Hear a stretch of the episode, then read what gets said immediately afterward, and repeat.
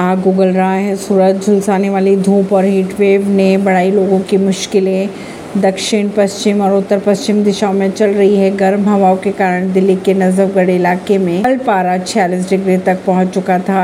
यह क्षेत्र दिल्ली एनसीआर में सबसे ज़्यादा गर्म दर्ज किया गया। चिलचिलाते आसमान से सूरज आग उगल रहा है। चिलचिलाती धूप के बीच लोगों का गर्मी से बुरा हाल हो रहा है। दिल्ली और उत्तर भारत के कई हिस्सों में हीटवेव की स्थिति बनी हुई है। मौसम वैज्ञानिकों के अगर माने तो 42.9 डिग्री सेल्सियस दर्ज किया गया तापमान, जो सामान्य से 3 डिग्री अधिक रहा। न्यूनतम तापमान की अगर बात करें तो 24 डिग्री रहा, जो सामान्य से 3 डिग्री कम है।